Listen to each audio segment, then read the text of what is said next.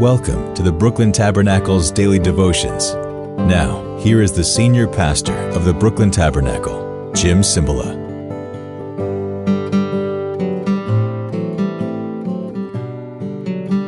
Good morning. Welcome to our study in Hebrews, the third study that we're making, and it falls on Wednesday, November 1st. You know what November means?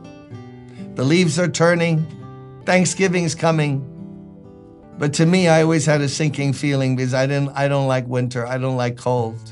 You like cold? I have a pastor here, a dear friend, Pastor Charles Hammond. He loves the winter. No, no, not 30 degrees. He likes five, five degrees. That ain't right. And he likes snow on top of that. When I was a kid, I liked snow. How about you? I don't care for it now. But it is what it is. And we're in November, but that means December, January, and February are coming. But God willing, we're going to go through the month, uh, these months studying the book of Hebrews. And we're in chapter one. The Son, Jesus, who God is speaking in these last days through his Son, in his Son. We found out two things about the Son. He is the heir, been appointed the heir of all things, and through whom Jesus, God made the universe. Now the Son is the radiance of God's glory. Two more things now. The radiance of God's glory and the exact representation of his being. He is the radiance of God's glory. The radiance of God's glory. Jesus.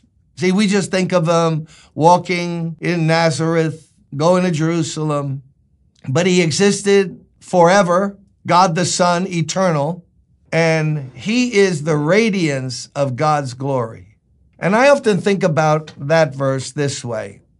When you understand who Jesus is, you realize that the greatest thing of God's glory to me, his presence, the outshining of his presence, is not the fact that he has all power, omnipotence, not that he knows everything, omniscient. That's amazing. Not that he's omnipresent, he's everywhere at once. That's overwhelming. Those are all attributes and they have their glory to them. More than even his sovereignty, that no one instructs God, he does what he wants. But Jesus is the outshining, the radiance of his glory because of love and grace. That he has all power is wonderful. That he loves sinners like you and me and gave his life to save us now, that is the glory of God. Making clouds, nobody else can do that, but clouds don't help you and me, do they? Ah, but Jesus, our Savior. Now, notice this very important. He is the exact representation of God's being, the exact representation of God's being. And the word there in the Greek is, He is when they put a stamp to make a coin, okay? Then they use that stamp for another coin. He is the exact image. God wants us to, us to know what he was like. You can't know the eternal God through even the Old Testament passages, and he created, and he's this, and he's that. Do you want to really know what God is? Remember this, please. You want to really know what God is like? Study Jesus. Look at Jesus. Analyze Jesus. He is the exact representation of the invisible, eternal God. You want to know what God thinks about children? Look at Jesus. You want to know what God thinks about sinners? Look at Jesus. You want to know what God feels about money? Read what Jesus said about it. He's the image of God. Martin Luther, the reformer, said this Any picture of God except in the face of Jesus is of the devil. Listen. Any description of God except in the face of Jesus is of the devil. I've heard preachers try to describe God, use this verse, that verse, this verse.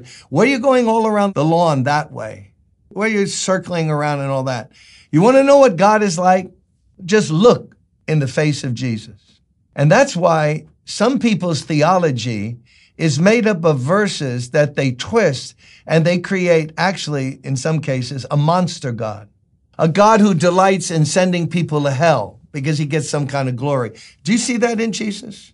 That God has programmed people to go to hell. They can't come to him. They're not part of the elect. Well, then why was Jesus crying over Jerusalem? That was God crying over people. Jerusalem, Jerusalem, how many times I would have gathered you? No, you wouldn't. You wouldn't gather them. You programmed them to reject you. And now you're crying over them? That theology makes Jesus a bad actor. He's crying over something that he programmed. No, God is love. Love has compassion. Study Jesus. Study the whole Bible. But when you zone in and you want to know what God is really like, what does God think of mercy? Look at Jesus. Who does God reach for? Jesus. Does God ever invite anybody to come to him? Yes.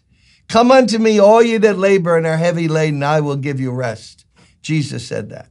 Don't have a theology that bypasses Jesus. He is the exact image of the invisible God. What we need to know about God, we find in Jesus. Praise God for that. Not in a preacher, not in a denomination, Jesus. Jesus. And only Jesus, as a man wrote, can satisfy your soul. If you're listening to me today and you're empty as a drum and all conflicted inside, you don't need a preacher. You don't need to switch churches necessarily. You don't need to read a 600 page book on theology. You need a fresh encounter, vision of visitation by Jesus. Jesus. That was one of the first songs I ever learned when I sign off today, why don't you sing it if you know it? You know, my voice is, I'm struggling, so I, I can't, I can't sing when my voice is good, but oh, how I love Jesus. Can you say that? Sing it. Why? Because he first loved me. That's who God is. Loving you first. And we love him back. See you tomorrow. Bye bye.